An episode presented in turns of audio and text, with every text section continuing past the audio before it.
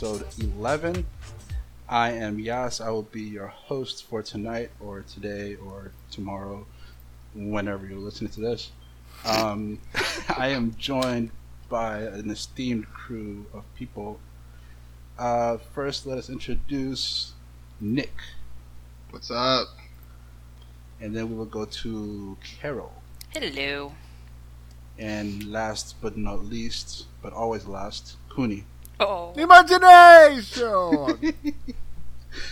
Always. It's it's been a long time. You got to move on, dude.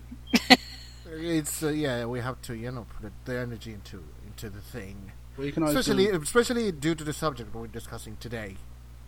the t- subject today, which is an idea that came up from an article that someone did. Who did that article? I don't remember. Some dude. That guy. No, it's, it's Bastard. I mean, he, I he gets his line broken. He cannot. do it because of them. you don't even bother mentioning him. It's our good friend George Salis. yes, writer, editor, liaison of Tokunet. Uh, but yeah, today we'll be talking about tokusatsu comfort food, uh, which basically means shows that you can watch over and over again, shows you don't get tired of, despite if the, even if there's any flaws that you see with it, just a show that you can put on at any point in time. You just it's an easy watch. It's something that you never get bored of, that kind of thing. That sound right to you guys? Yeah, just Yeah. about. It's about cool.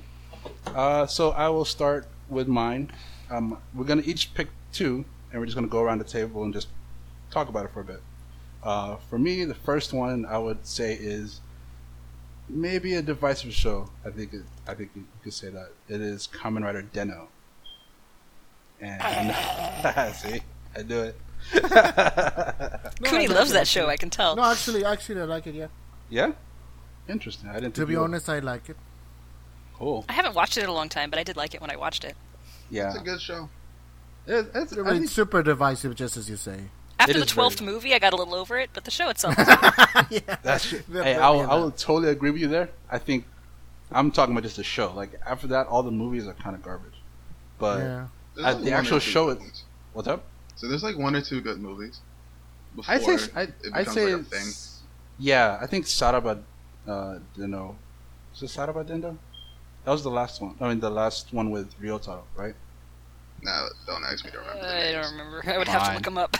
Whatever the last one was with Well, we can actual look Ryotaro. it up. it's the one where he got possessed by the, the ghost guy. Yeah, that one. That's the last The one that I thought was actually pretty decent. Well, it's because why it had you like Takeru this one? Sato Why- in it, so, you know. Uh huh. That's true. He he became too famous after that. So why is it your comfort food? Again, it's one of those things. It's an easy show to watch. It's, I mean, it's very comedic, and I mean, comedy is really easy to watch for me. Um, it was one of those. I mean, I've seen this show three times already, so it's one of those things where it's like I can watch it over and over again. I like the characters. Um, I know people got sick of the Imagin after a while, but during like during the actual TV show, I mean, they're, I think they're pretty entertaining. Um, they have a little bit of you know drama going on here and there, and it the story definitely gets very convoluted towards the end, like stupidly convoluted. But I don't know. For me, it, it's it's one of those shows where it's just you turn it on and it's just like you know it's just fun. I think it's just a lot of fun. They go on adventures, and you know it's it's a good time for me. I think so. But I mean, the, uh, for example, having watched it three times already, Right. And remembering your experience when you watched it for the first time. Uh, my problem with Den-O is just what you mentioned the, the convoluted plot, especially at the end. That underwhelming villain, Kai, that, well, I have my, opinions on him. But, uh, I mean, what do you think about, not, not the, the enjoyable part, but the, the thing about watching a series as a whole? How the, the story progresses and stuff?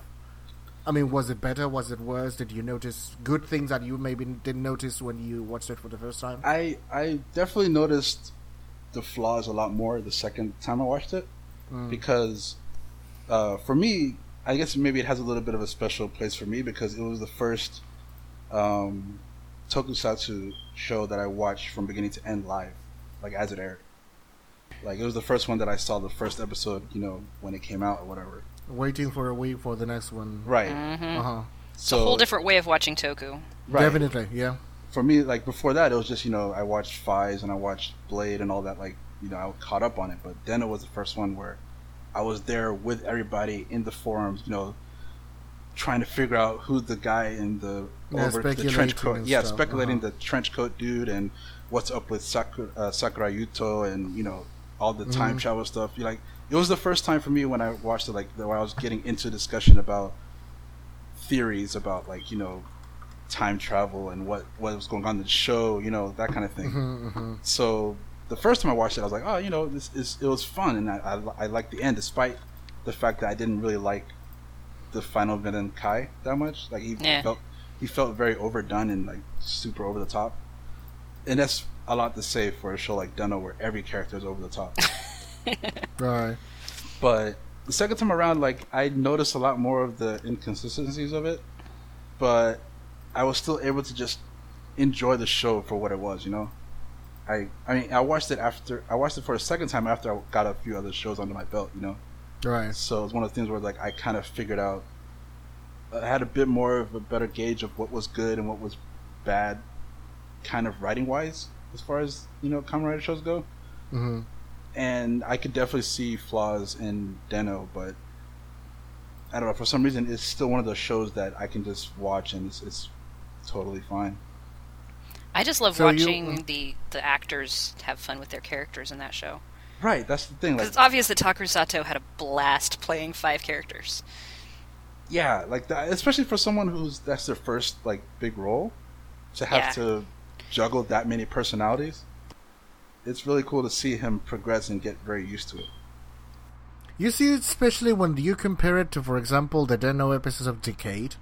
And I saw it on Twitter, for example, the Japanese Twitter, uh, people were really, I mean, they were just really ironic, really sardonic about how you can tell these people just are using this show for the sake of using it instead of, you know, putting some stuff into it. And, well, you talk, we talk about the fashion of the possessed people with the Imagin.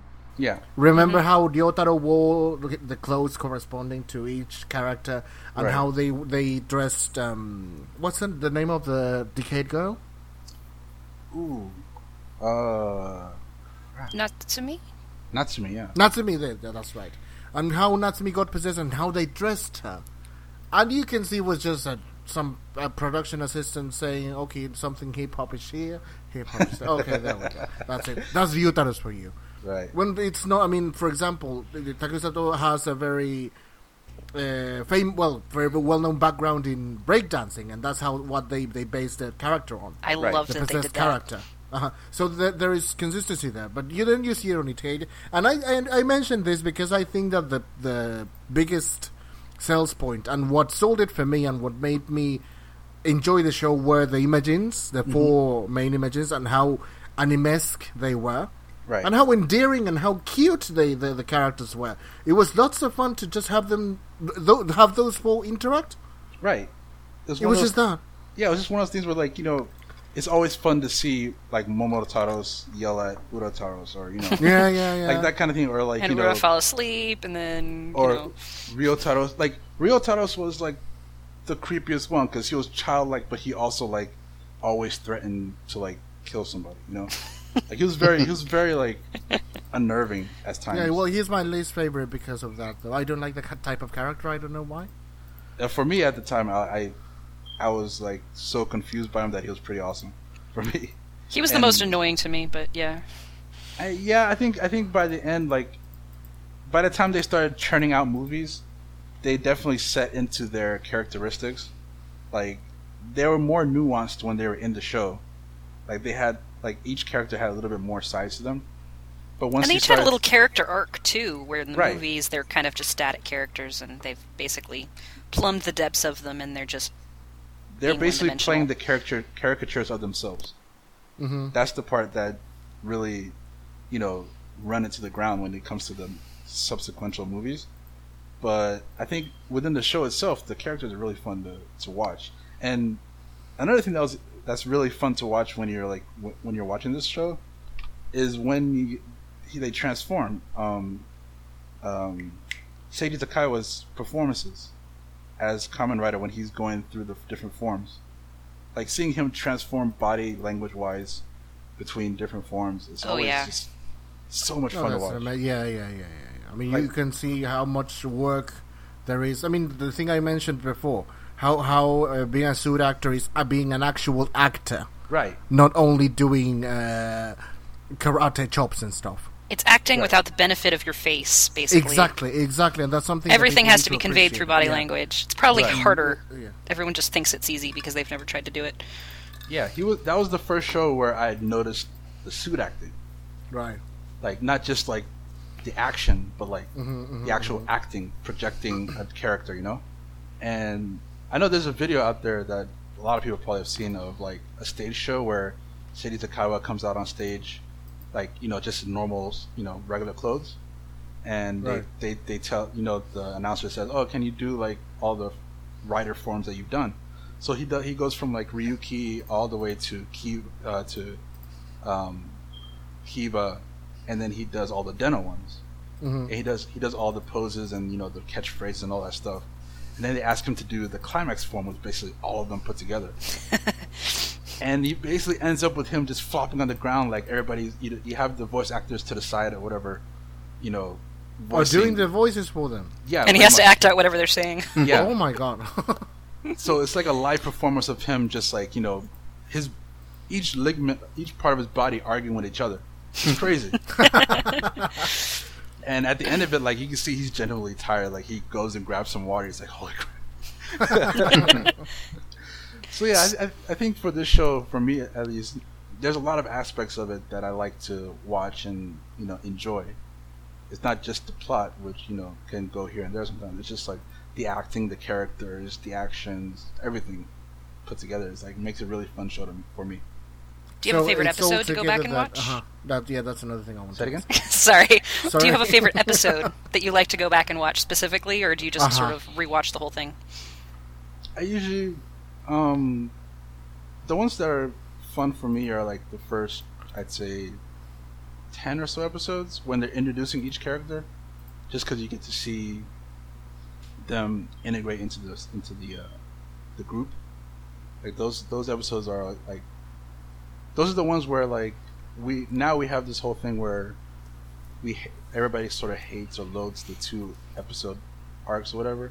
hmm I think Den-O was one of the first ones to sort of implement that because it had like it took two episodes to introduce each Imagin.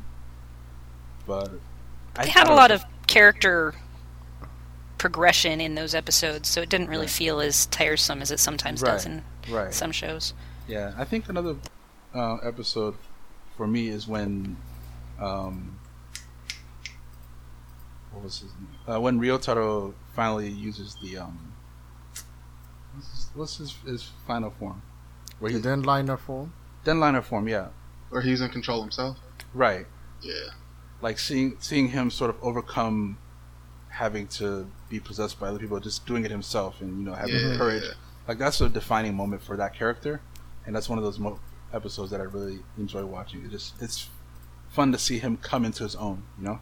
Yeah. Yeah, even Though definitely. the, even though the suit is kind of ugly, yeah. but I, the idea behind the episode is really cool. Very cool. Yeah.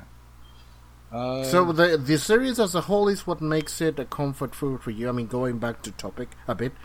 I mean, what what makes it not uh, go stale, no matter how many times you watch it? what makes it not go stale? Aha. I- If you, I mean, being completely specific, this is what makes it so uh, enjoyable, so timeless. Let's say. character interaction Mm. for me. Right, right, right. This, I mean, it's it's the comedic aspects of it all. That's that's what keeps me interested.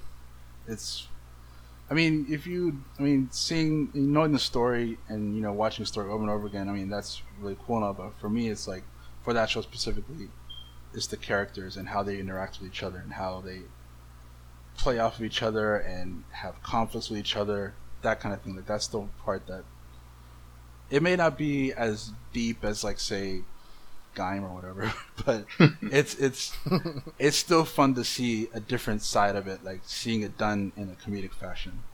It's like one of the, it's for me. It's, it's I mean, as far as I can tell from the show that I've seen, it's the only one that does comedy pretty well, in my opinion, anyway. Uh, Mm. Straight up comedy, like full on comedy. So it may be slapstick, but for me, eh, it's it's kind of it can be dumb fun at times. It could be genuine fun at times, but it's still fun. Did I go Sounds too big there? Cooney's asking Uh, all sorts of questions. I'm not sure I did this much homework. No, no, I, I, I that's really good because you know those kind of questions help you know, Keep it interesting. yeah, Yeah, dissect it a little bit. Yeah. yeah. That, that was my intention by asking because yeah, it gets difficult to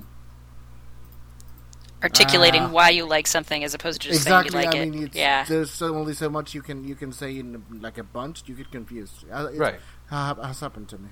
Also, it's a year long show, so it's kind of hard to like you know Right. gather your thoughts unless someone you know prompts you. so, good questions. But um, jumping from that, let's go with let's go with the guys who ask a lot of ask a lot of questions. All right. Sucker. So the series I chose is Gingaman, Seiju Sentai Gingaman, who which has recently been completed, sub- completely subtitled Mhm. for everyone to enjoy.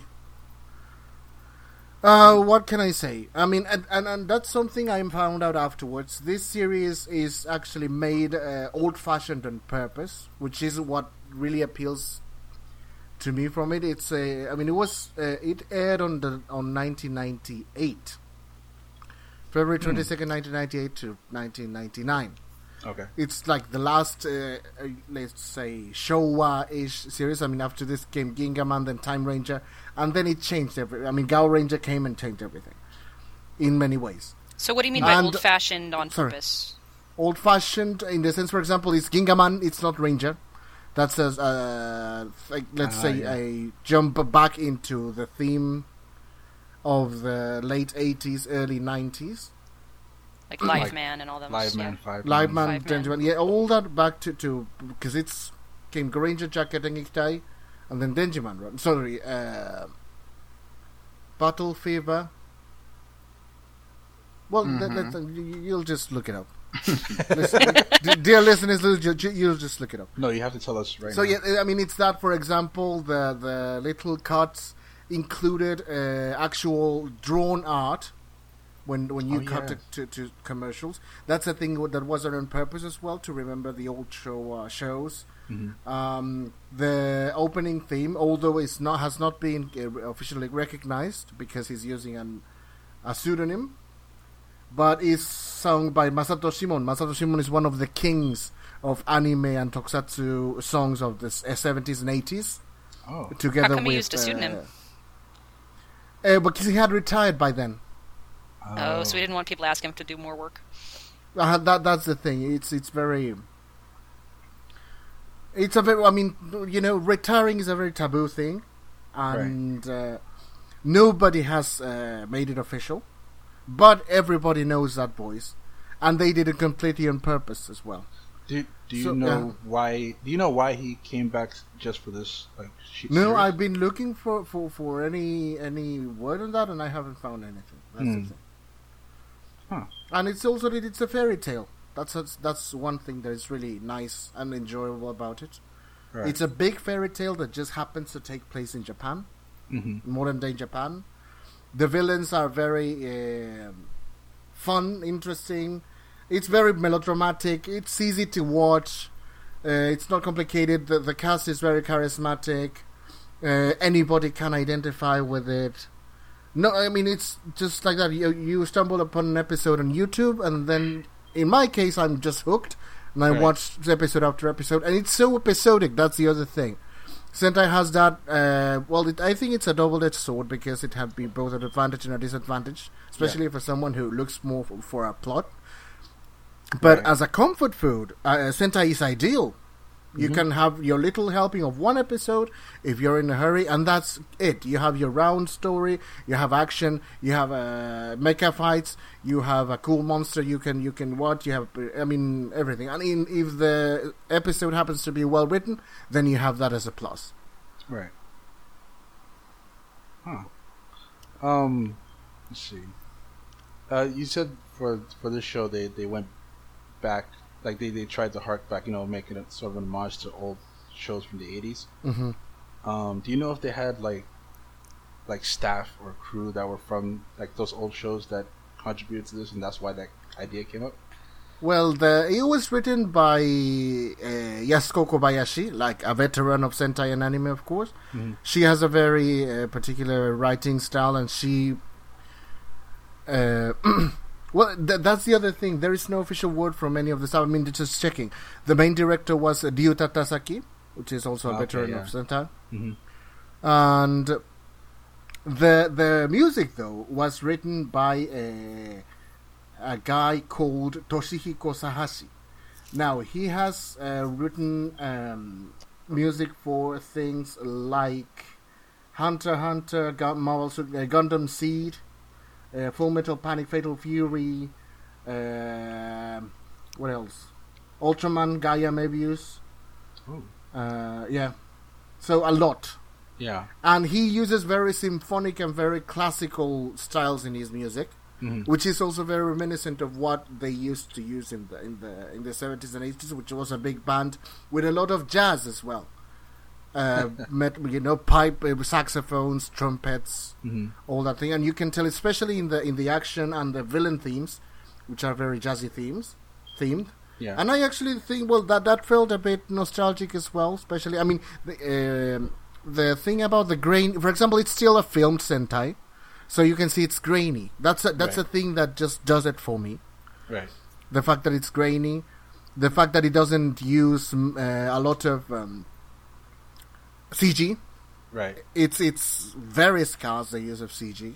That's that's one of those things that I love about like specifically the '90s Sentai. Right, right. They have, for me anyway, they have that perfect blend of like practical effects and CG. Like they, Right. they use it in the right ways to like enhance what's being Mhm. done, not to sort of cover, like or to replace anything. You know.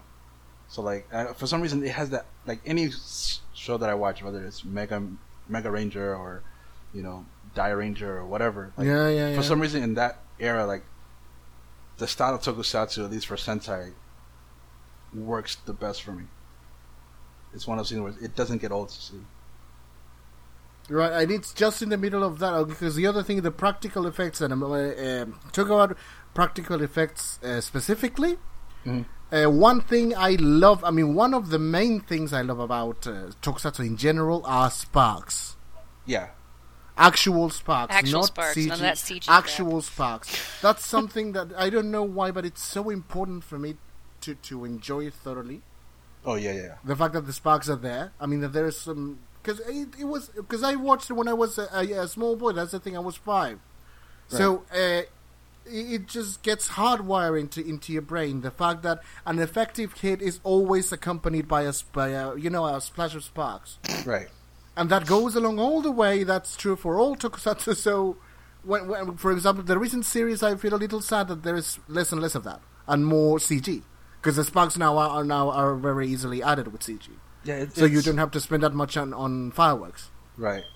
It it's a lot more impressive now when they use practical like you know. Exactly, like the mecha fights. I, I'm still, I'm glad they still use like actual explosions and stuff in the mecha fights, but I have seen that they have stopped using them in the uh, human-sized battles more and more. But I guess that's just the advancing of It feels like the they're step of time. they hold those off now for like those dramatic guess so, moments. yeah, maybe. yeah.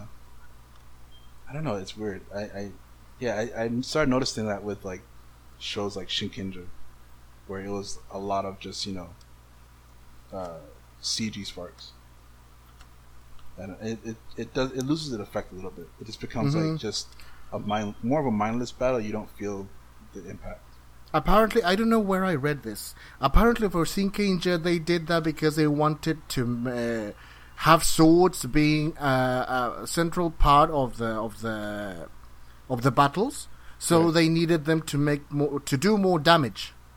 So instead of getting like a spark and just recovering from it, uh, getting a full blow blow up from a sword would actually cut you, Right. and Yeah, that th- mirrored the style of the old samurai and, and ninja movies, etc., in which a cut would just kill you. So it was harkening Apparently back just to a different purpose. style. Apparently, yeah, huh. Oh, okay. Oh yeah, I remember George mentioned that. I think he saw that on the uh, the wiki, Japanese wiki for the for the Shinkenger. Uh, yes, I think yeah, I think he, he Do you have a favorite Well- episode? Yeah, that's a good question. My favorite episode. Let me just see. I'm just on the wiki. Ah, yes. Well, it's a series of ep- episodes, Mhm. but all the drama that happened with Budo and how Idius uh, framed him on the on the villain side.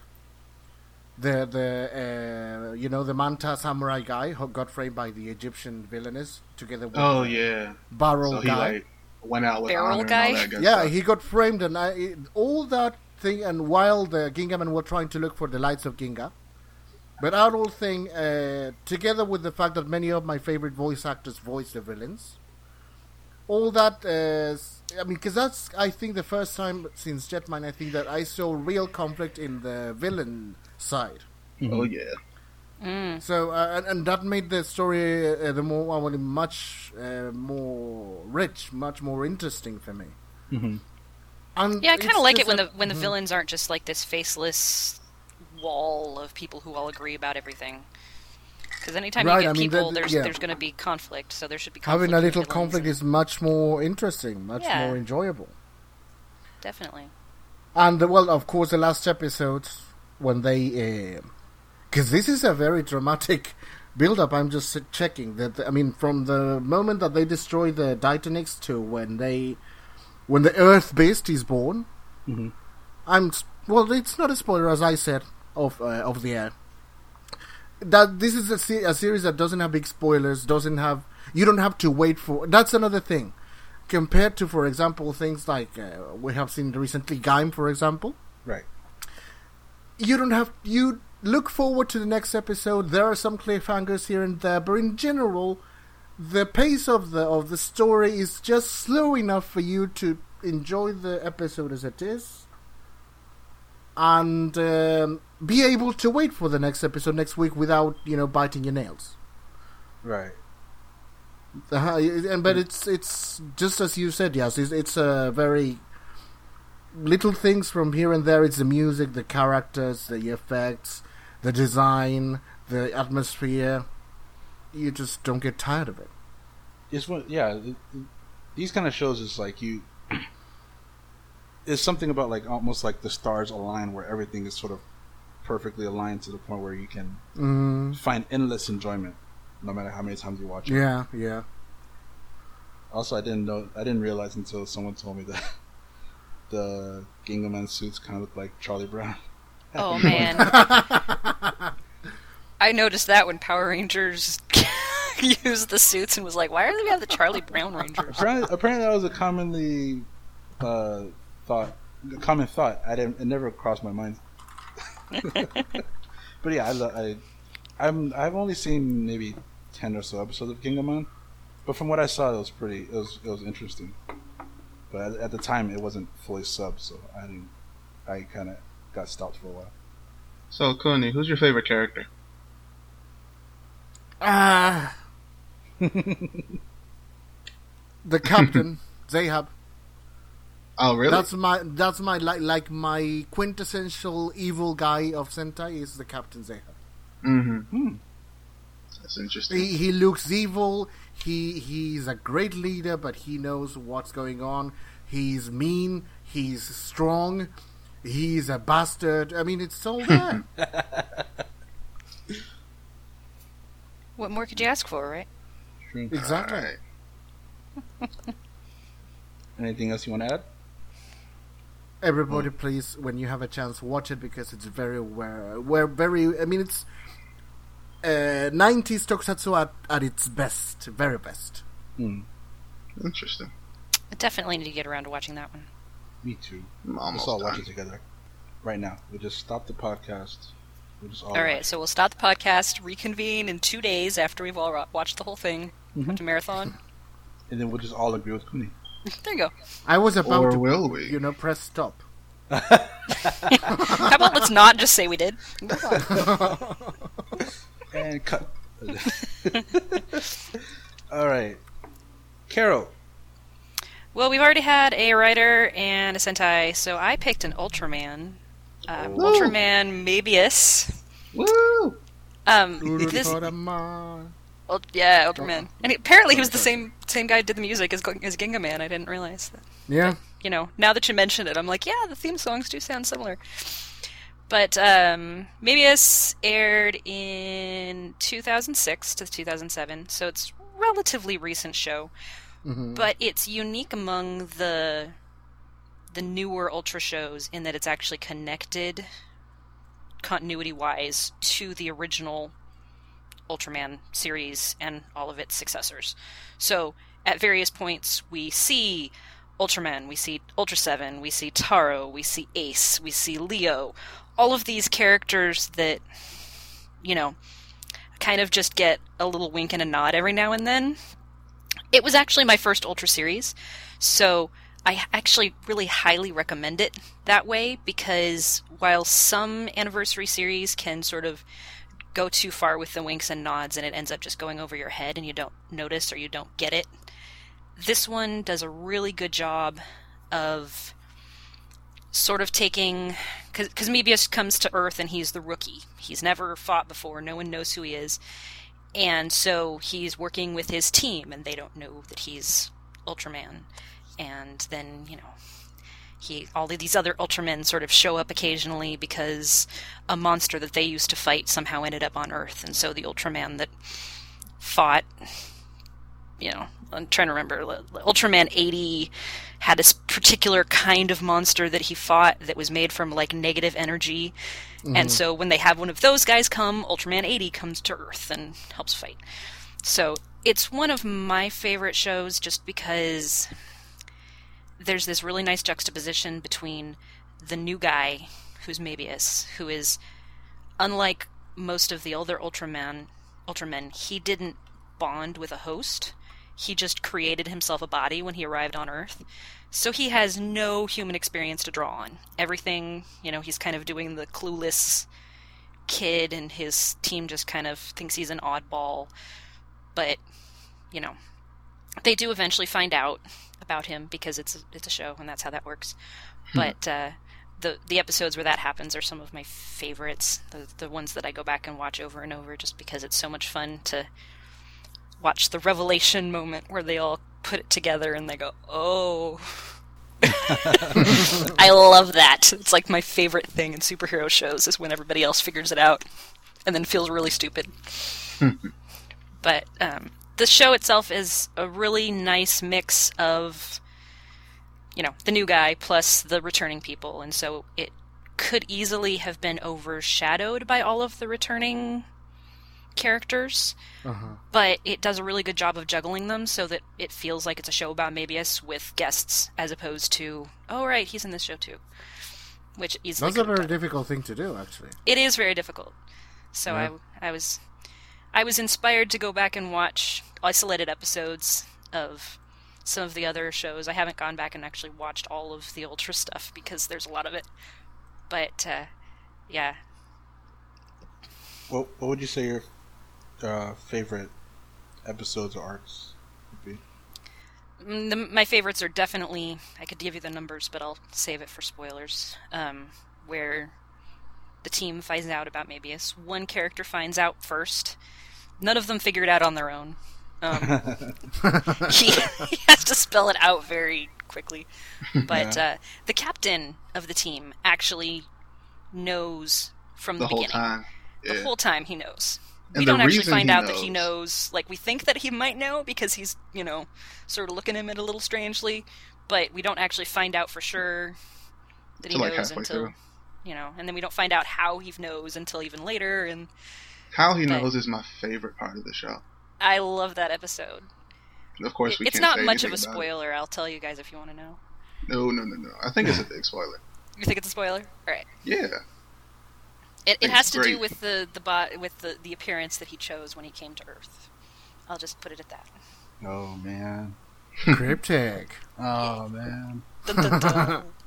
Well, oh, oh, you're talking about that. I thought you were talking about the other thing with the captain. Not, no. I love how you're trying to cover and just creates more confusion. no, because look, You'll have to talk to me later because I'm not sure what you're talking about.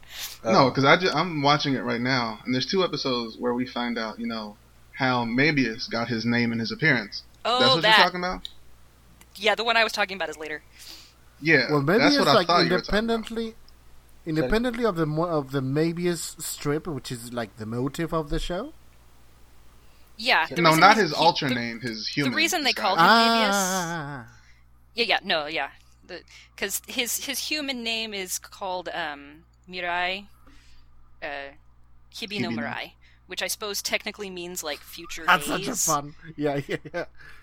and that actually comes up in an episode which I guess you haven't gotten to yet, where that's why you know why he chooses that name for himself, and everything in the show has meaning. It's kind of cool, and the supporting cast. There are a couple of them that I find less exciting than others, but they all get their moment, and you know it's it's a good ensemble show in that it doesn't focus on any one of them. They all have their strengths. They don't tend to discount anybody because you know oh you're just the the tech guy kinds of stuff which has been known to happen in shows and i like that so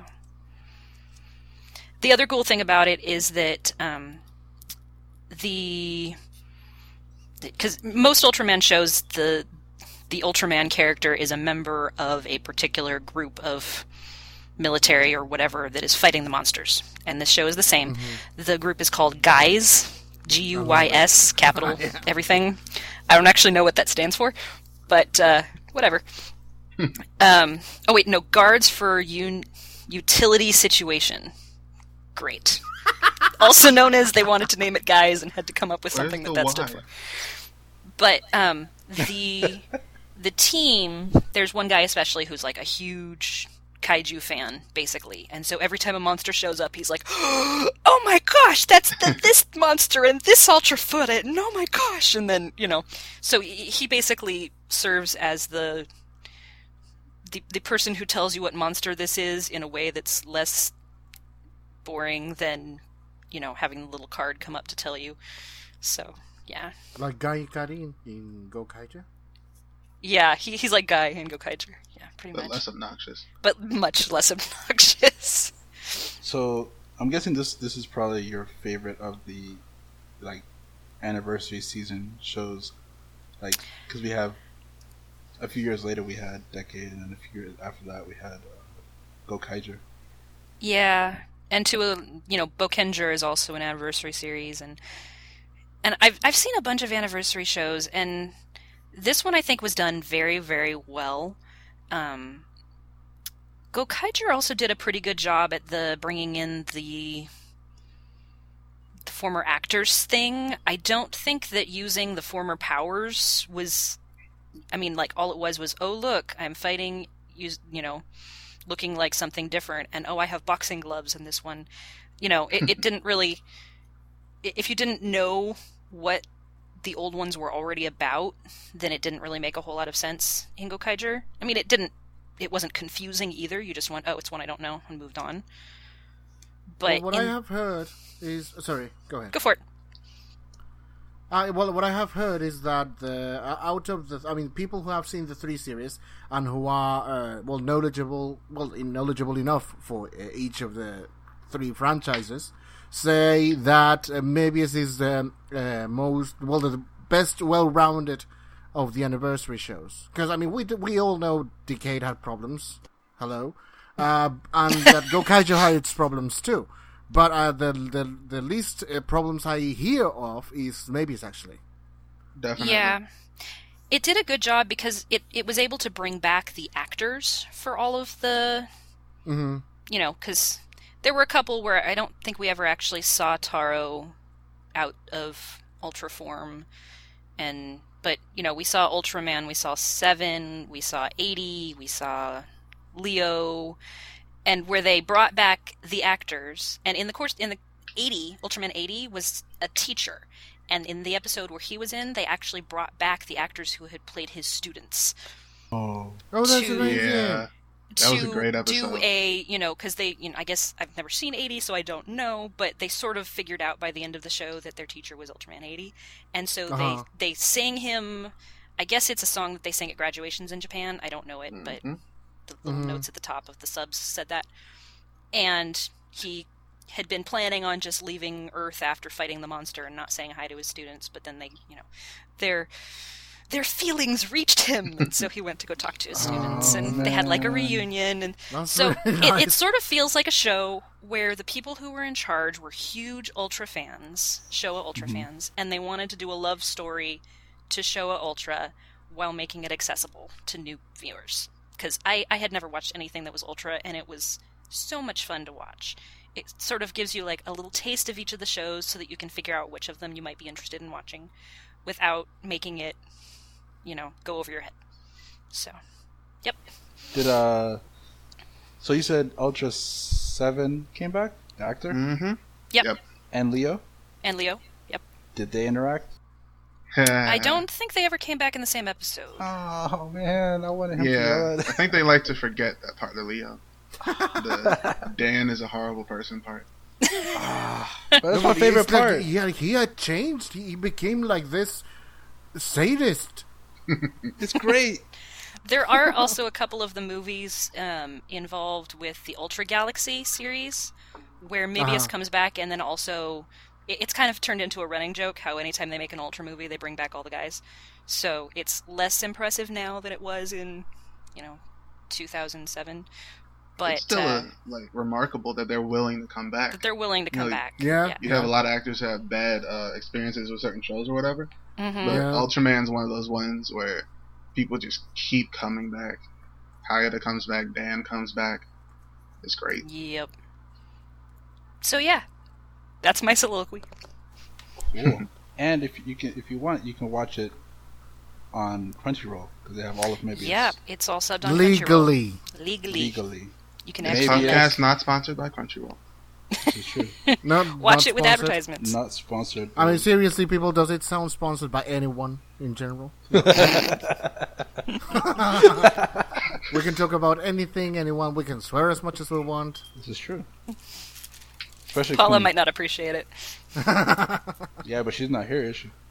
Oh, Oh. She's like five miles from me. She'll probably hear me doing it. Come knock on my door and be like, "Stop!" Oh man. Um. All right. So next is Nick. oh, I thought you were gonna forget I was here. Okay. No such luck. Well, my Who- show, who- sorry, who's next? right? I got you, Tony. I got so- Oh. sorry, go, Oh. sorry, go ahead, go ahead, please. So my show is also an anniversary show, but not like that much. It's Kamen Rider's 40th anniversary show, Fourze, and It's space time. it's space time, y'all.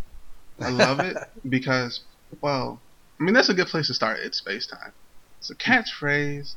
I hate the idea of catchphrases. You know, like I hate the idea of re recurring elements that don't really add to the story. But Fourze, the tone is one so such as like it's space time actually matters, especially to the story and later on in the school they're going to like as, when the plot develops, you, the reason the school was uh, founded in the first place, and so it's just one of those like little things, and that's what I love Fourze. The tone, it's optimistic, it's friendly. The whole uh, theme is friendship, and normally that can be so ham-fisted with a little PSA at the end. Remember, kids, don't be a bully. But Fourze does it in a more, I guess you would say, humanistic way, where you see people's problems and you solve their problems mostly by punching it out of them, which is something I can really appreciate. but yeah, like because there's so much in it that can go wrong. You know, Gentaro could be super annoying, and he is, but that's the point, where you can't help but love him for not giving up on anybody. Right. And you Okay, can say the- that there's the- like, hmm Then I think this is a good chance for you to explain what's the appeal of the show, because I haven't watched it, and I haven't watched it because of the exact reasons that you give me. And I just want to know what makes it different I mean, well, I mean, sort of sell it to me in the sense of telling me what you enjoyed about it and what uh, broke that uh, predisposition that you had when you found out that it was about friendship and that uh, Gentaro was uh, potentially going to be a very annoying character, which is still the the impression that I've got. Okay, well, I can connect that a little bit to what we just talked about, Mebius, which Mhm. is also one of my favorite shows. In that, Yeah. what I like about both of them is the team building. You know, Mebius Right. makes a point to show how that uh, iteration of crew guys gets started, and Fourze does the same thing. You know, it's his backyard gang that all the people hanging around Gentaro, but he has to earn their friendship. Like he doesn't just show up. It's not something established in the beginning. It's like He you gets got to some get really to know- unlikely people in his posse. Yeah, It's like if You you, were to watching a high school these drama, these people would not be hanging out in the same group of people. Uh, different cliques. yeah, and that's Mhm. the entire point. The entire point is let's throw all that clique stuff out of the way. Let's embrace all these American high school stereotypes. There's the football player, the cheerleader, the radio DJ, the musician nerd, the goth person, and it's like, all right, let's take all these stereotypes, just smash them together. Everybody gonna be Mhm, mhm. friends if you want it or not. But you're gonna want it at the end of this because Gentaro is just uh infectious. And yeah, you have to earn it. That's the thing about Fourze. And every enemy, you know, becomes his friend because he has to earn it. He has to get to know them, find out what their problem is, solve it, then punch them a bit. And It is a Kamen Rider show. Of course, he has to punch. yeah, That brings me to my next question then. Uh, that's it for. I mean, what what I that for a, for a high school drama, uh, it sounds okay. Okay, I can give it a chance. But this is a Kamen Rider show. yes. it How is. does it work as a Kamen Rider show in that case? In which, well, well, in this case, I mean, it turns out that the, the, the students of the same school are becoming these uh, zodiac-based monsters. Yes. Then he punches them. I'm sorry, but that's how Kamen Rider works. But no, no, I get what you're saying. It's it's kind of a drug abuse allegory, in that the Mm. switches are a way for them to solve for them to solve their problems, and so Gentaro comes along with the alternative healthy solution. You know, stop shooting up, but it's not shooting up; it's a switch. So pressing a button, which still kind of looks like pressing the plunger on a syringe.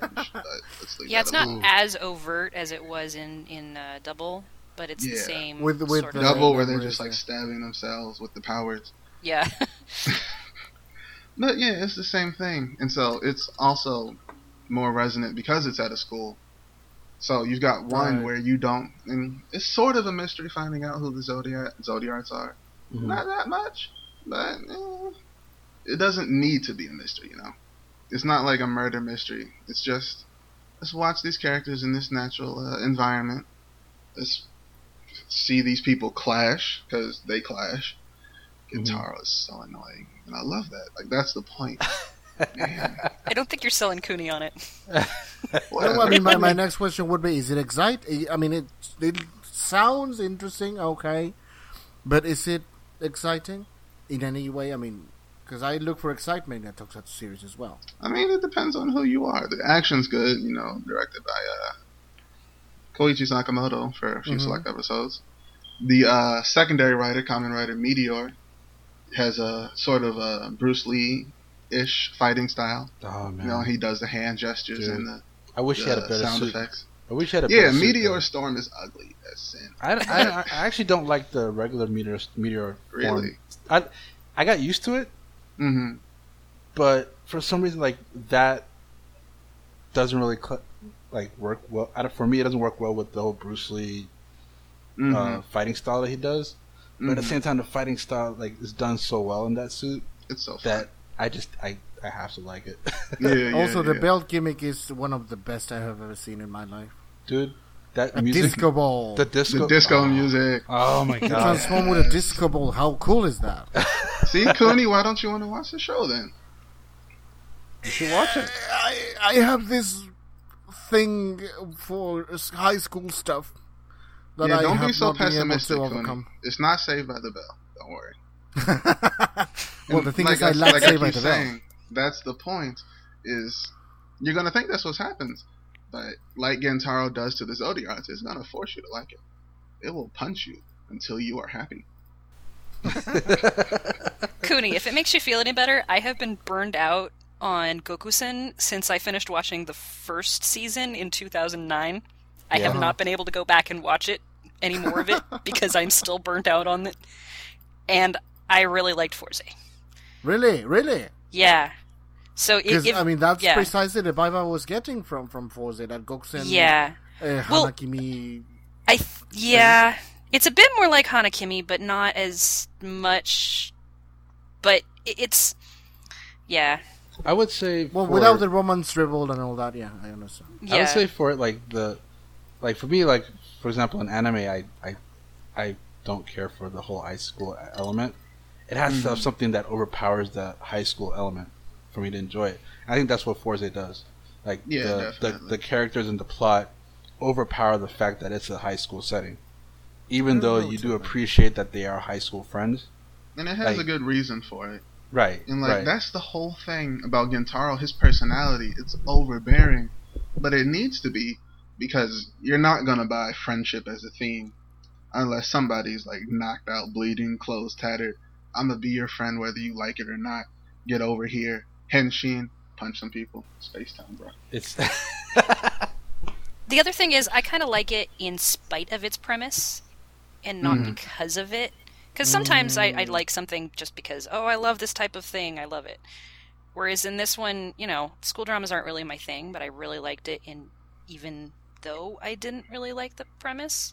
Mm-hmm. Because honestly, especially at the beginning, when everybody is still getting used to Gentaro, they are saying what you're thinking. Where they're like, "What on earth is this guy on?" And that's So- what like I appreciate in shows when they know like what they're working with. They're Yeah. not going to pretend that they're not making an annoying character. Like as long as they recognize it and they understand, like this is part of the plot, is him being really annoying. So Well, he's like, uh, if you've ever seen that video of like dogs annoying cats with friendship, yeah, that's like that. that's Gentaro. Mm. that's Gentaro. No, I mean, my, my question would be then, I mean, do I have to bear with it at any point, or I, I can just, you know, sit back and enjoy from start to finish? you can sit back and enjoy it. It's not like it's not going to take are- a lot out of you mentally. Like it's a simple show, so Mm. you don't have to like stare, pay attention, keep notes. Who's doing what? Blah blah blah blah blah. No, for example, but uh, but how about me uh, having to take my time into liking uh, Gentaro, for example? Do Oh, I start hating like- him and then liking him? Yeah, I'm not remember. it's his character arc. It's your Mm. character arc. That's the thing. Fourze Fourze makes the viewer go through a character arc. That's Uh, another huh, thing huh, I appreciate. Right, right, right, right. That's starting to sound very interesting, actually. and I think Gentaro has this kind of enthusiasm about him that's very magnetic. It's the thing, like for example, it's like what they're trying to do with Takaharu and, and Ninja, but they're not doing it right. Just the enthusiasm, he's, Oh, he's Takaharu, whisper shouting. Takaharu. What is that? like to and the that's point. the thing. Takaharu is trying to be in the mold of Gentaro. Gentaro had it's space time, but Gentaro made you believe it. And that's another thing about the way they shot some of that, like where they would zoom out every time he said it until, and they would go further and further each episode until it's like you can hear it in the entire universe. you just have to love that. Yeah, it's true. It's Meanwhile, all the rest of the characters are looking at him like he's lost his mind, which I the- found amusing. he's the only one who could do that. in. He's the only one who could do it. Like whenever the, he com- like whenever the suit comes back for like other shows and they try to do it with other voice actors, it doesn't work. Like Mm-mm. Gentaro is the one that does it, and it works with him. So he can hold the whole the show together by himself. He can hold it together. No, what I said No. earlier about team building is Mm, also okay, important. okay, okay. Yeah. the people he's surrounded by, Jake, Miyu, all of those people. Kengo, you're gonna be Kengo. I'll tell you that right now. 'Cause Kengo, Yeah, totally Kengo. Kengo is the one who's like, "Can you stop trying to fist bump? Like, I'm not your friend. I just know how to work the suit and all the technology." Kengo is the brainy one, right? The- Ah, yeah, I, I sort of identified with him in the movies. Mm-hmm. Well, he's the one who had the belt, and the only reason he's not using it is because he's too weak. Yep. So That's pathetic. His dad gave him the belt. He he has like health problems or asthma or something. I don't remember exactly what. Well, So he- yes, space. Yes, he also has spoilers, but yes. no, it's fine. It's fine. I like being spoiled, actually. Well, we're considering the listener, Cooney. Yeah, it's something that if, listener? if some if some Who cares about People the listen to this? What? And we're You just said having a chit chat. you said, God, I killed the chat. Sorry. No, they know, they know, they know, they know, yeah, they know I love them all. Right? Mm, Sorry, sorry. sorry. wait, are you are you are you punching them until they say that they agree? No, I'm overbearing, but in a different way. uh, um. So Nick, is mhm. there a favorite episode or Yes, I want to know that as well. Uh, not necessarily. I kind of view the show as like a whole piece, but I love the movies, specifically Megamax and his uh, solo movie. Everybody is movie. space time. Yep. It's a good Or no, movie. I thought it was. Was it Space everybody? Harrier. Is that it? I thought it was everybody at space time. Oh yeah, it is. It is. I'm looking at it right now. Yep. Because also the movie Everybody Space Time with the uh, Ishinomori references, especially the uh, what was it Daitetsujin 17 reference. Love that. Mhm. That's the thing, Cooney. He befriends a giant space station.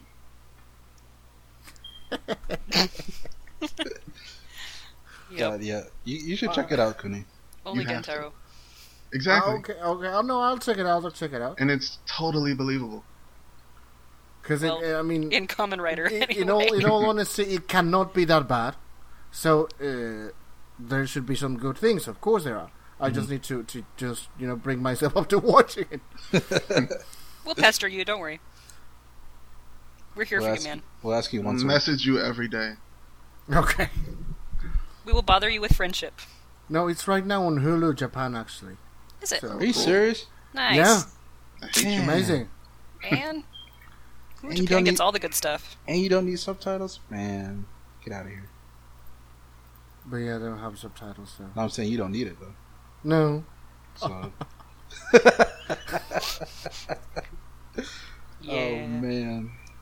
Oh.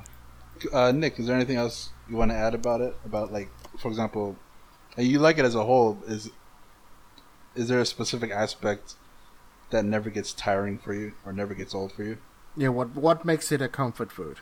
Yeah. Friendship. I wish I was joking. Look, I am one of the most cynical people you will ever meet in your life. But seriously, seriously, okay, seriously, seriously, he befriends a space station. Like I can't. the I fact can't the fact that, that you the the fact that you you know are trying to sell us that idea of something to make sense that makes sense is what really intrigues me about the show. I mean, how what could possibly happen that would make me think about the him befriending a space station something plausible within the universe. I mean, I, I cannot fathom that possibility right now. But Everything's the plausible in the universe because that's how strong friendship is. Again, I wish I was joking. Okay, it's a dumb idea, but it's great. It's beautiful because I mean they establish it in the very beginning. They don't establish that friendship is literally the power powering his uh, belt, but it is in a roundabout way. So you know, and it makes sense, buddy. Because No, no, I, I totally agree. I mean, that, that's Like, the, the beautiful thing about the first? cliches. Have you seen like the first two episodes? I have. uh, I don't remember. I have watched I it, but I don't remember much of it. Okay, one thing I like is like enthusiastic heroes. None of that Shinji Ikari nonsense, unless the story calls for it. But he just takes the belt, has no idea what's going on. But you know he has a job to do. There's a monster attacking the school. Let's get it. Let's Uh-huh, go. uh-huh, uh-huh. Let's get up. Let's befriend this thing. Right. No, no, it's okay. It's fine. I mean, that's what I like it because that's the good, the great, the beautiful thing about cliches is that they become cliches for a reason because they work. It's like Magiranger. Margie Ranger is about family. Uh, Go Go Five is about family, for example, and, and I courage. think that's what. I, uh-huh. And, and that's exactly no, yeah, yeah, yeah. yeah. Yuki! Sorry. ToQger is about. What is it about? Trains? No, Imagination! Imagination. Imagination! I couldn't bring myself to finish. Anyway, No, no. You know why is it? Why it's about imagination? You have to watch the the movie, the Tokyo Seven movie. Really, Surprisingly good. the end. It's See, come on now. beautifully executed. I mean, it's such a such an amazing conclusion to such a great show. Yeah, it's actually a really great. Because I laughed and I cried when I went to watch the. I mean, when we went to the press screening, it was horrible and amazing at the same time. yeah, yeah, yeah, yeah, yeah. I was um, ashamed of myself as an adult. No, I'm watching this show about Cooney. kids and trains, and I'm just sobbing here. Gentaro Were you the only adult in the theater, you 'cause Cooney? He's your friend. He would sob with you. He would say it's okay. no, no, that's another thing. Maybe I'm a, bi- I'm a bit allergic to that kind of character. That's why Daigo never did it for me in Kyoryuger. I have been, yeah, I have been. Mm. Many friendships have died because of this. Because you don't like friendship? Yeah, no, because people have I can't given up the imagine how that friendship because I don't like Daigo. I just don't like him. And you have to expect, accept me as a, as a non Daigo liker. Okay? So this is going No to be comment. Cooney's last podcast. you were dead. It I was mean, really nice. There are those to you. jokes like Daigo King Ranger. No, I can totally understand. Not, Yeah. not. I can understand. Not, you know. jiving. Gentaro's not that overbearing. Because again, friendship is a two way street. It's not just Gentaro. He should be a want to be motivational speaker. Man. No, it's it's so bizarre because no, normally you're so sardonic and so sharp and now it's just That's like why you should is a listen to two-way me. street. and If this stuff. show is making me act out of character, then you know something. up. Either that or he's had something well, actually, slipped he's, he's into his drink. doing a I'm not great, sure great job selling it to me. Yeah, yeah. Dude, I think he does. Like that's wow. I want to watch it again now. Yeah. Good job. I haven't watched it since it was on. I need to watch it again. Me too. Because I was I was one of the people who was like had very mixed feelings about it. I I liked the friendship aspect of it, but I didn't like everything about the show. Mm-hmm. So No, Also, I really like space space. to you. That might be it too. Like I like it. Mars and all that good stuff. So See, seeing the dude dressed I- up as a space shuttle just punching monsters. See, I didn't like his suit. Punching monsters is really important. Really? I didn't Love like his his suit. suit. Like that's like I- one of my least favorite suits. Really? Wow. Really? Yeah, the, feelings. the The rocket suit for a head one of the never really I did like. much for me. Mhm. I think it's the color scheme for. I, I know the color scheme is supposed to be you know the spaceship or whatever, but It but looks exactly like a spaceship. I know I understand that, and I understand the mo- as a motif. It it it totally works as a space motif, but for me, I just don't like how it looks as much as other shows like even Wizard or you know Drive or you know And it's also a Double, cicada, no? is it?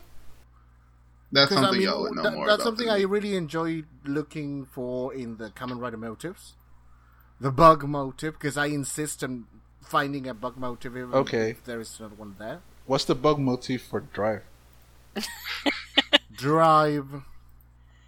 A Car slug. bug. I don't know. Uh, let me just no, because I mean, we if if I given enough time, I'm going to find it. We're I'm gonna, gonna- make I'm one gonna- up. I know what drives bug motif is. What? Volkswagen. I ooh God! Oh, Um, oh, I knew you were gonna do that. You Oh. punk! Let's cut that out. Wait, No, we're gonna leave that. No, you're, we're gonna put that live in. with that. so going to leave it there. You're gonna live with you that. deserve the the flack you will get for that one. oh I God! couldn't resist. It As soon as you said that, I- ladybug. It could be a ladybug, Hmm. ladybird. Just because of the red.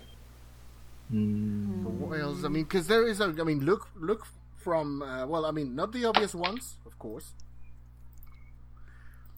But for example, uh, Oz is a dragonfly. Oh. You with me? Hmm, okay. Uh, Maybe. Faiz is Even a his- firefly. I get that. Well, yeah, definitely. Then uh, Decade is a stinky bug. Is it because the show sucks? No, seriously, seriously. it's a stinky bug. It's like, are you talking about the quality of the show or the? Uh... Uh, oh, well, I enjoyed Decade for all the clusterfuck it became. I, I enjoyed it a lot. Oh, I enjoyed I it enjoyed, immensely I at the enjoyed it beginning, up until then they ran yeah, out of shows to adapt. until they kept I mean, going that after the Kamen show Rider ended. Black scene with Minami Kotaro transforming both in Kamen Rider Black and Black RX, I At the same actually time. got teary eyed. no, no, no. That's that was That- a brilliant was- episode. It's that was awesome. when they go to like, uh, was it the Nega world or the uh like Amazon kind of? Uh, Yeah, when they I run out of writer I worlds and even stop, start making up new ones. See? That's the thing. See, you don't But get that sucked, sucked untold amounts of ass. it. Anyway, so back Okay, to the things back we were to- supposed to be talking yes, yes. about. All right. back to So we're kind of running on low on time, so I think we should do like sort of a bit of a speed round with our second choice. we'll talk about it. But you know, Like make it teasing look- it for the second part. I guess you could Yes, say there's going to be a second part. Oh, Yeah, cheeky. Ah. All right, yeah, so I guess I'll start. yes. Uh, for me, it was a struggle. I, I had a hard time picking one. I really wanted to pick Dairanger, but the only problem is I've only seen it once, and I don't know how it will work after multiple see- uh, showings. But I can hmm almost guarantee that I'll love it as many times as I see it. But That's the one I'm gonna pick is Kamen Rider Faiz. Oh, good choice. Ah, good. Most for of it, anyway. Well, would you call it a comfort food, though? Is it really comfortable to watch Faiz? As much as you enjoy it, though, because I have the same experience, but Misunderstandings of the show. yeah, I It's- don't. it's- I don't enjoy watching Faiz. It's it, it's it's done so much that it's laughable. So I guess you could say it's kind of enjoyable, like as a not a frustrating watch, but like just one of those you kind of yell at the screen repeatedly, like just pick up the phone or whatever, you know. Like, no, yeah, but the, my problem was that I was serious about it. It was no, not. It was not a tongue cheek thing or, or ironic. I was True. actually frustrated at the confusion. So pick up the fucking phone. If you pick up the phone, everything is going to be clear. Because it was so angsty and there was so much suffering. That's It yeah. could have That's been the thing. solved Yeah. with five words. It's true. It's I, true. and I, I, you know, that's the main thing of the show. That's why I like the show. But I cannot say that I. It's a comfort food for me. It's like eating a spicy food or something. so are you guys basically gonna talk me out of? No, no, no. I mean, if I'm totally just cool with that. I just find it curious that you call it a comfort food. Maybe it's not. That's the thing. I had a hard time deciding because it was Mm. between Kamen uh, Faiz, Dekaranger, and Dairanger. See, Dekaranger would be a much more It probably would well, be. not, not believable, plausible, maybe more more. Uh, I can find, I can understand. I can find. no, Well, I, I, think suppose I- it, it depends on what you mean by comfort food, because Right, for me, yeah, that's the comfort thing, food is uh-huh. something that I watch over and over and over again because I need something that I enjoy watching. It doesn't Right. necessarily have to be something that is comfortable to watch. Well, also- It could be mirroring something that you're going through at the time, and you want to be able to yell at the television because you can't yell at the person that's irritating you. Oh, Tokusatsu therapy. so, you know, like I I love watching the two episodes where we find out about Takumi and then the aftermath. I love watching those. I've watched them over and over and over again. Finding so the big secret. Yeah, the like big there's- secret. Yeah, there's a bunch of episodes in there that I can watch over and over and over again, and it's one of those things. I guess, like part of the definition for like for me anyway, and like it's something that despite its flaws, I can still enjoy it. And Mm. Faiz has a ton of Mm. flaws. Especially at the Very end. botches show, yeah. Yeah, it's a very like, but at the same time, I don't know something about it. Just something about the like. There's parts of it that I can watch over and over again. Like for example, just the whole. For example, like when I first saw it, like I was surprised at how much it dealt with like you know this like discrimination between you know the Orphnoch and you know humans or whatever. Hmm and seeing that even though it did had a bunch of misunderstandings like that whole concept for me like seeing it in Kamen Rider was something that I can I liked delving into it. I, like- I, I liked exploring that aspect of the show.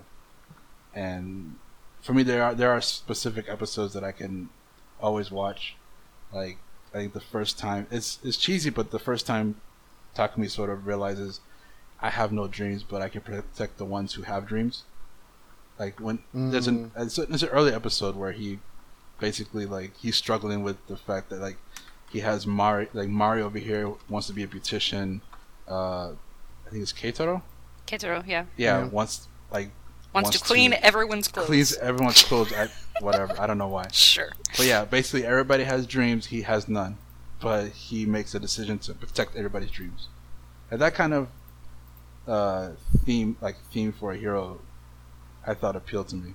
Like not everybody has like a motive, but ha- being being able to protect someone else and put someone else before you, Mm. those kind of things really work for me. And he does that again, you know, towards the end when he decides to fight alongside Kusaka and uh, Mi- Miharu, Mihara, Miharu. Mihara. Mi- Yeah.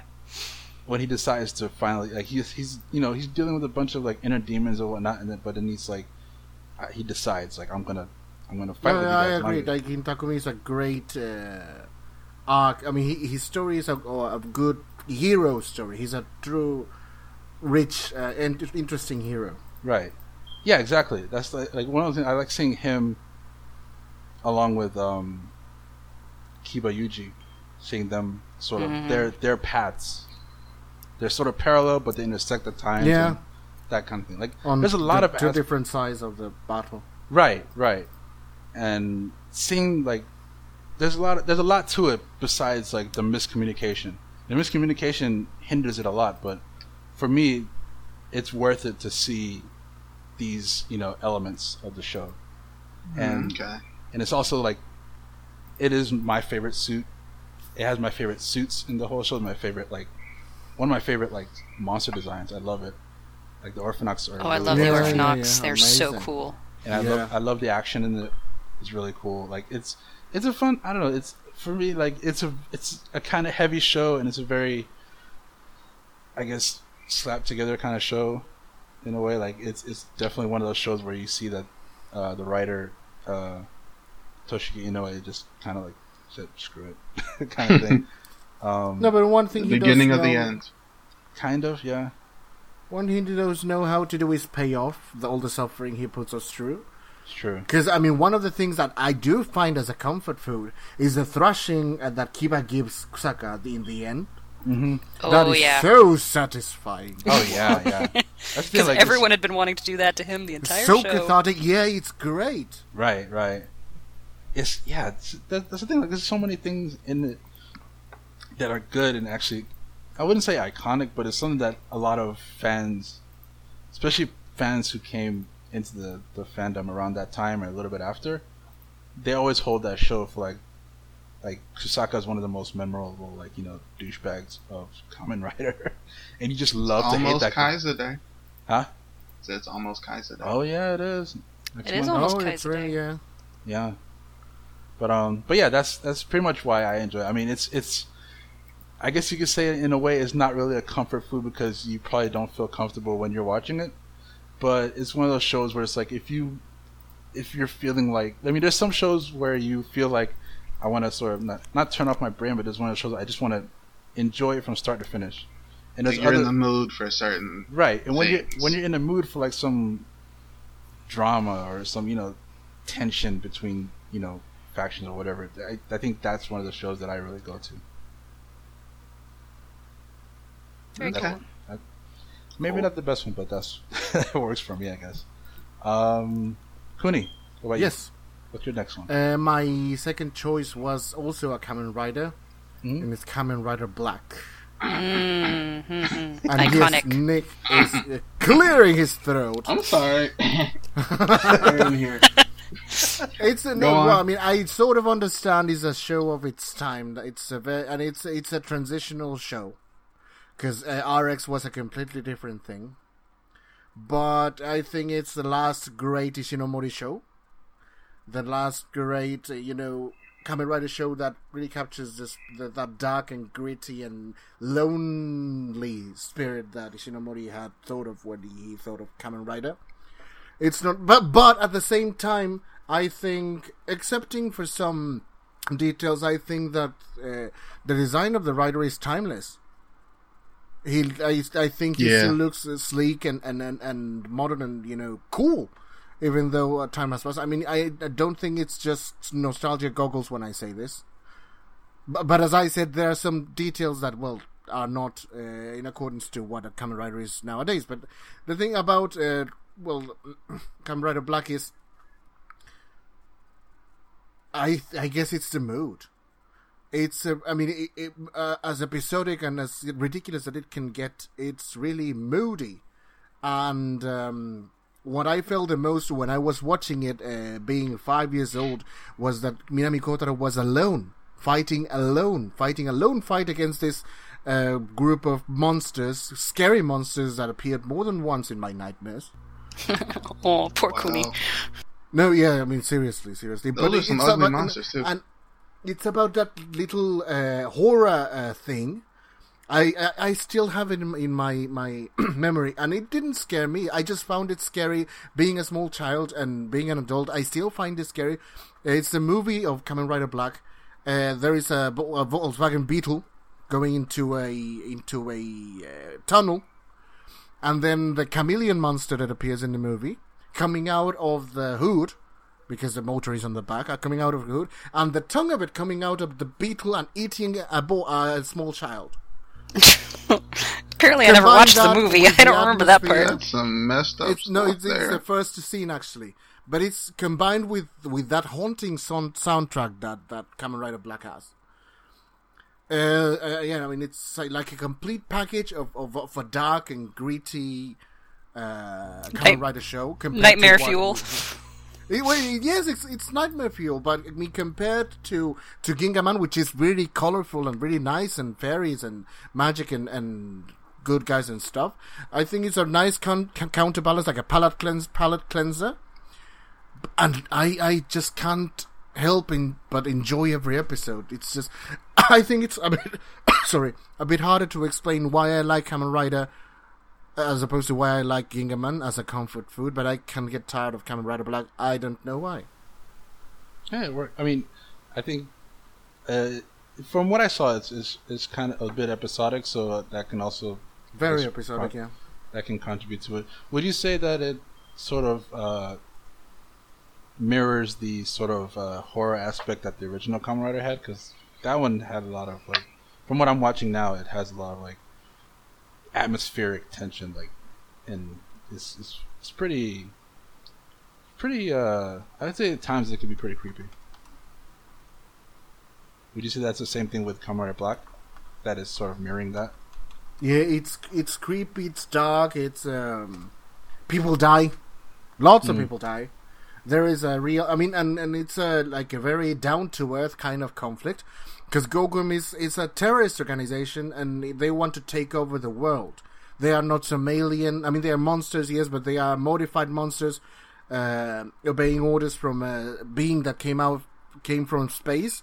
But the, the the plans that they have, they are really localized to start with. They mention specifically that they want to conquer Japan first, and they're very very realistic. It's about poisoning people. It's about bombing this building. It's about destroying this dam. It's about uh, putting some uh, chem- mutating chemical into children's candy to may make them into Gorgom slaves, things like that. So yeah, and th- those were the things that you know a kids show could could have in in uh, back in the uh, late eighties and nineties. I remember there being a lot of episodes that had the the so-called token child, Uh-huh. yeah, it, which I mean suppose every if, episode? if I had been watching it as a child, it probably would have been nice. But watching it as an adult, I was just like, "Geez, really? Do we have another child that I don't care about now?" Okay. but yeah, I do remember really liking the show when I watched it. It's been a few years. I should go back. Did you finish it as well? I did. I finished it, and I finished RX as well. So That's on my list. it took me a You little deserve while. I figured it was, you know, the iconic one that everybody always mentions as being one that you should watch from Right. from the older series, so I should. So I did. It took me a while cuz they were so episodic that you know, you finish an episode and there's nothing that makes you want to watch the next one necessarily, Right. except for you know, just wanting to watch the next episode. There wasn't a cliffhanger or anything, so That maybe that's something that, uh, not to hijack your segment, but that's something that I, I like that hooked me with Faiz is that every episode sort of made you kind of want to watch the next one because it always ended in a fight and always ended with someone falling into a river or something. open your eyes for the next Faiz's. Kind of. Oh yeah, I love that phrase. Open your eyes for the next five. which got really annoying by the end of the show, but that's okay. Nah, it doesn't get annoying at all. hmm well, if you marathon it, it just gets a bit boring by the end, really. It's true. I'm not gonna watch the whole show in a day. So That Oh. happened to me with Kabuto. Okay. Actually, I watched it in a day. you watch what? Kabuto. In a day. Kabuto. Holy Oh. crap! Really? Eat Yeah. cads. And I got this binge thing that uh, I cannot imagine anyone waiting a week to know what happened. Oh, Dude. I kind of Yeah. Had to slog through Kabuto. It was a very intense experience because I was super sick with a, uh, you know, um, really in- i- i- incapacitating cold. Mhm. So I was just, you know, uh, covered, uh, you know, uh, wrapped in a blanket, all snotty. So you're saying you can only appreciate the show if you're deathly ill? Oh, Probably I wouldn't have appreciated as much if I hadn't been sick, really.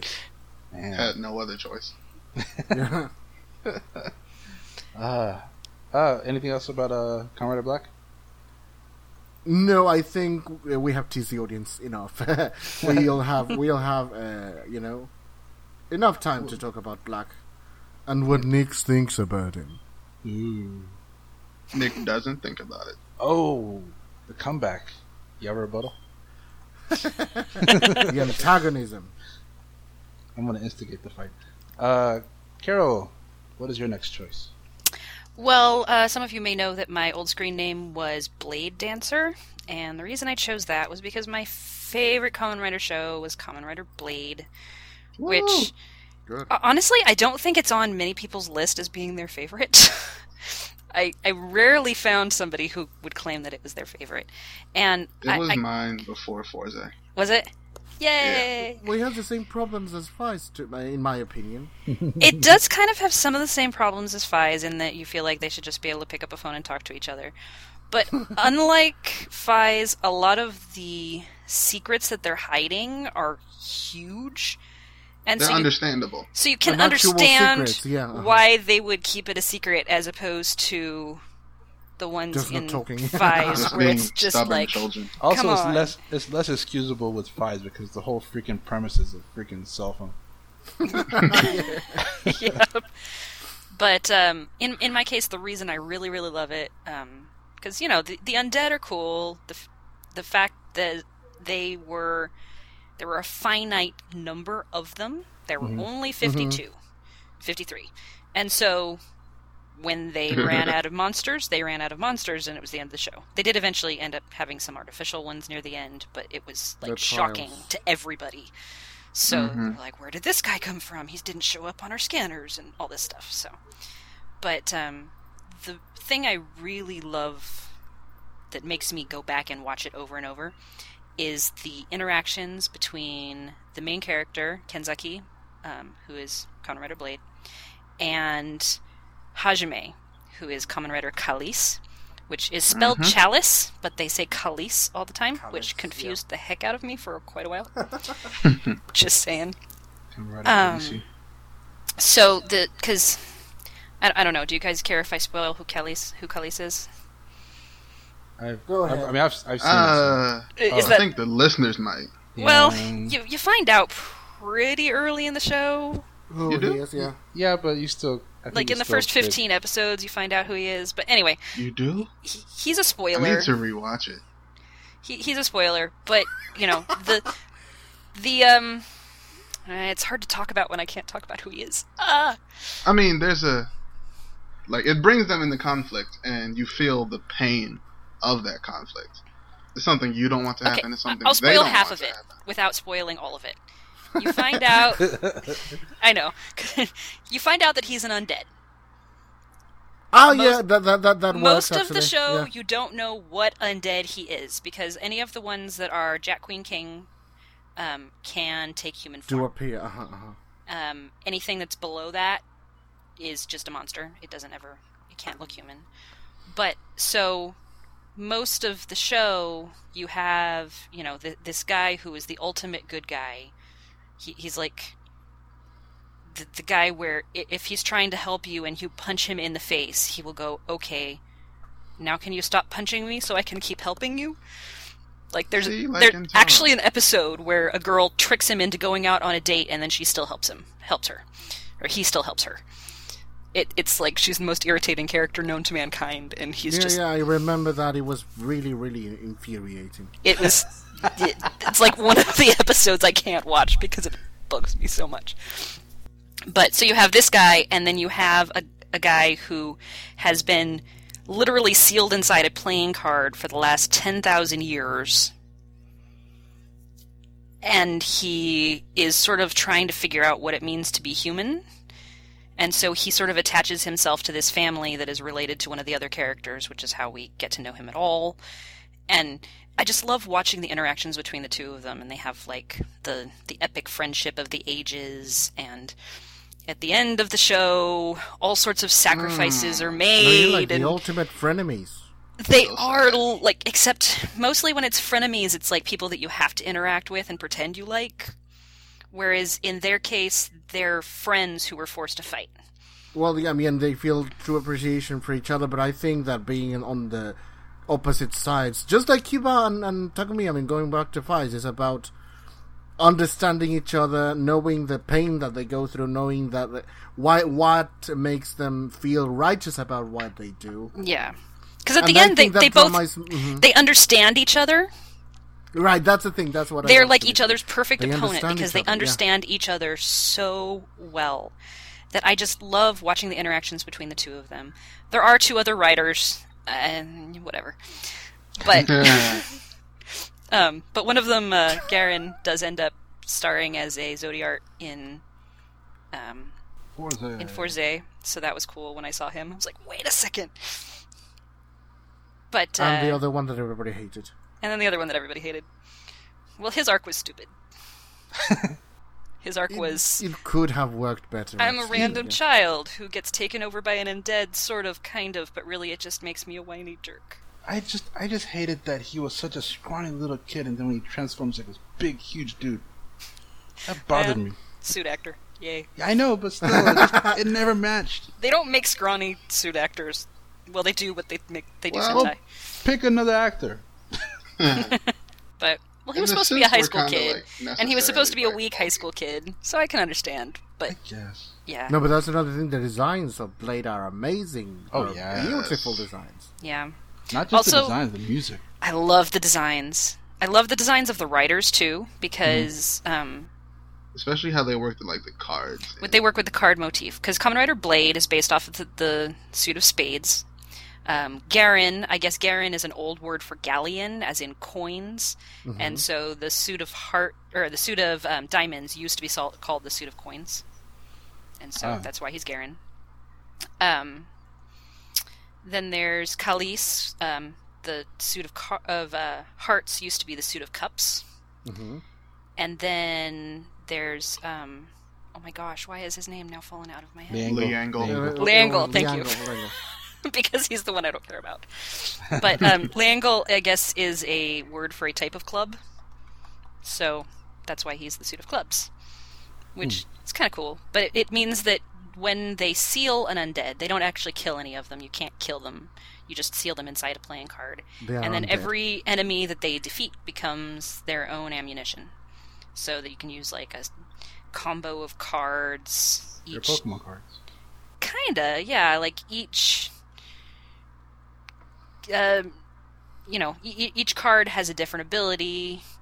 So there's like the um, Kiku. Sanda. yeah, like mock. You know, so it's like the the spider undead and you know the mantis undead and all these ones that each have their own you know ability that they use when they're out, and then when you seal them, you can use it by the writer. Generally, like- the writers only use the abilities for their own undead in their suit, but every now and then they'll they'll use somebody else's. That's kind of cool. It's it's been a while since I've seen it, but wasn't it the gimmick where they could use three cards at once? Mm-hmm. Yes, they could use three cards at once, and then when um, Kenzaki gets Jack form, which can fly, because reasons, Mhm. and then What's the name of the item that he uses? Uh, rouse. the the blade Rouser? rouser or the rouse absorber. Yeah, that, yeah, the, the Yeah, the- absorber. the- so the okay, rouser the is the thing on their- Yeah, the rouser is on Uh-huh. i is the thing on their weapon that they use to to use cards to begin with, and then the Mhm. rouse absorber is the thing that lets him change into Jack form and King form. But the other thing I really like about Blade is that, um, you know, like sometimes a writer show will they'll get to the the final form and then they just spam that form, so Uh-huh. you you never actually see their base form anymore. Sometimes it makes sense, I suppose, because if you're fighting, you know, progressively stronger enemies, then your base form just can't compete anymore. So it makes Right. sense in series, but it still feels kind of like, oh look, we're going to take out our final form, and then that's the end of the fight. Whereas in this particular show, the final form actually has a rather huge downside to using it too much, where it tires him out. So anytime he uses it in, in battle, he basically collapses in exhaustion afterwards. And then it also has a longer term bad thing that happens if he keeps using it, which I thing. won't actually tell you what it is, but it's bad. Danger, danger. but um, so yeah, I just, the show has so many different levels to it, and so you can watch it just on a surface level where you're, you know, and what happens next, and then you, if you want to, you can sort of try to find out the, watch the characters and watch them change and their interactions with other characters and with other undead, and yeah. So yeah, that's why I like it. Cool. And Nick, you're gonna bring it home, man. What's your last one? I find it interesting that our two shows, for I think everyone here, are like tonally opposite. We each have a light show and a dark show, That's true. and Now I am no it. different because my other show is Jetman. Oh, Oh. yeah. I know you wouldn't really call that comfortable, but and it's all because of one character, really, and of course that's uh, Black Condor Guy Yuki, Mm. aka the cigarette smoking, saxophone playing, card dealing, just terrible person. And it was like a shock to me seeing a jerk as a ranger because you know I think Jetman was my first Sentai, and I was used to Mhm. Power Rangers. Everyone's nice, blah blah blah. That's a big So- shift. It's like, hi, I'm Guy Yuki. I am gonna punch the Red Ranger because you know I feel like it. I'm gonna steal his girl because I feel like it. I gamble, I drink, I smoke, I play saxophone. I'm just the coolest person on the planet. And one episode that really uh, solidifies it for me was another thing I had never seen before was a marriage vacuum cleaner, where you kind of see his softer side, but he does the uh, the uh, I don't know what you call it, but he doesn't pose and he doesn't do a henshin call. He just transforms like cold. It's a cold henshin because he's so angry at the monster for doing something. So he's just walking forward slowly, and then his suit just shows up. And then he just starts wrecking shop, and it was beautiful, man. Just, so- ju- Nick, Nick, just to add to that, there is a really great story about that episode, told Mhm. by the man himself. Look forward to the Mhm. interview. It's in the works. Oh, Dun dun dun. Cool. Yeah. what a tease. 'Cause, man, I But love I know his what character. you talk about here. Yeah, and uh, also another thing, the villains, you know, Vyram. It was Yeah. nice seeing people who were like unabashedly evil. Like I remember Radiguet, that was super evil, yeah. Radiguet when he uh when he lost his memory, so like that human girl nurses him back to health, and then he gets his memory back. And any other show would be like, "Oh, thank you, I'm gonna go back to being evil now. I'm sorry." I'll But let you no, he just straight up kills her and walks away. I'm like, you monster. That's amazing. Yeah, it's yeah, beautiful. yeah, yeah, yeah, yeah. Just like this pure monster. Took it in a direction I wasn't expecting. So, yeah, Jetman, because it's, it's mean. No, I mean, Jetman needs its own podcast eventually. Yeah, Oh, yeah. yeah. I still need to see it. What? Yeah, You haven't? mean, I haven't the seen it. mecha are ugly, but whatever. Uh, there's been worse. There has been worse. Yeah. Ohranger. oh, whoa, whoa. Wait. no, what no, no, no, no. No, come on. Or oh, Ranger, that those mechas are are the least inspired piles of crap I've ever seen. Seriously? All right. Tell us how you really so feel, why don't you? Wait, more That's, that's a more than any of other the like most of the '80s ones look very similar to each other. They're boxes. Yeah. They are cardboard boxes, both literally and figuratively. You can. Oh my god, we have to have a make a podcast now, There's dude. and it's going to be no- one of the blood bloody series. Oh, dude, you you done it now. Tokusatsu Blood Network. The fight begins. Anyway, Jetman is awesome because Black Condor is awesome. Somebody get me that figure art for Christmas. I love you. If anyone listening is interested, just send us an email. Or just send us the figure art. That's fine too. Oh yeah, well, send it. That's more practical. Well, they got to know where you are, so they kind of have to send an email. Oh, fine. You don't have a TokuNet PO box? We should get on that. we should we should set a, set one up. Anyway, let's take it home, Yes. people. Alrighty then. So that was an interesting podcast. It was. It's an interesting Uh, conversation. I like listening to you guys. I think we'll have. I think we'll have more lovely to of talk to you. these. Oh, look at that! All nice and kind now. I'm nice and kind when I'm in the proper mood. Oh, really? So that's like every No, I'm I'm getting sleepy. That's why probably. ah. but yeah, it's think- morning think- where you are. Exactly, and I just had a night shift, so it's Ugh. like uh, about one a.m. Uh, for my organism. Oh god. So let's let Let's- little let's- Cooney go let's- to bed. Yeah, let's let's wrap this up. So yeah, we'll we'll definitely have more. Um, I think we'll have a part two maybe of this Yeah. Tokusatsu comfort food podcast. Yeah, probably switch up the cast a little bit, see what everybody else has to offer. Um, if you want to follow us, there are a bunch of places you can follow us. You can follow us on Facebook at facebook.com slash Tokusatsu Network. Uh, you can follow us on Twitter uh, at the Tokunet. Same thing with Instagram at the Tokunet.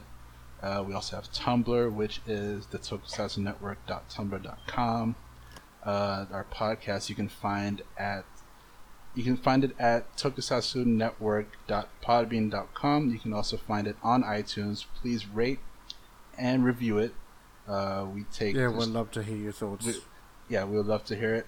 Um, and yeah, I think that's pretty much the spiel. Oh, of course, the main site. Go into our main site, tokusatsu and the forums, the forums. If you want to talk about this and other things, these conversations are taking place in the forums. Forums.tokusatsunetwork.com. Register and we'll will be there. Let's talk about stuff. Let's talk about everything. Let, And Yeah. also yell at Cooney and yell at Nick and Yell at me all you want. What? I, I'm Don't yell at Nick. Nick is perfect. Yell at Cooney. He likes bad shit. I'll help you if you yell at Nick. I'll pay you. See, that's a, that's that's a, Anyway, thank you very much for Uh, listening today. thank you. So- and be uh, catch us next time on episode 12 of the Tokusatsu Network podcast. So you So want to go around one more phone? time and say who was on it?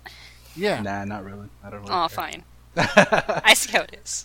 All right, so Everybody but Cooney. Oh man, there is a rivalry here. I like it. Uh, so we have Cooney Yeah. over there. We have Carol. Hello. Goodbye. We have Nick, Bye, I guess. and I am Yas, your host. See you later. Peace. Thank you very much for listening. Bye. Thanks so much, guys. Bye. Bye. Bye. Cut.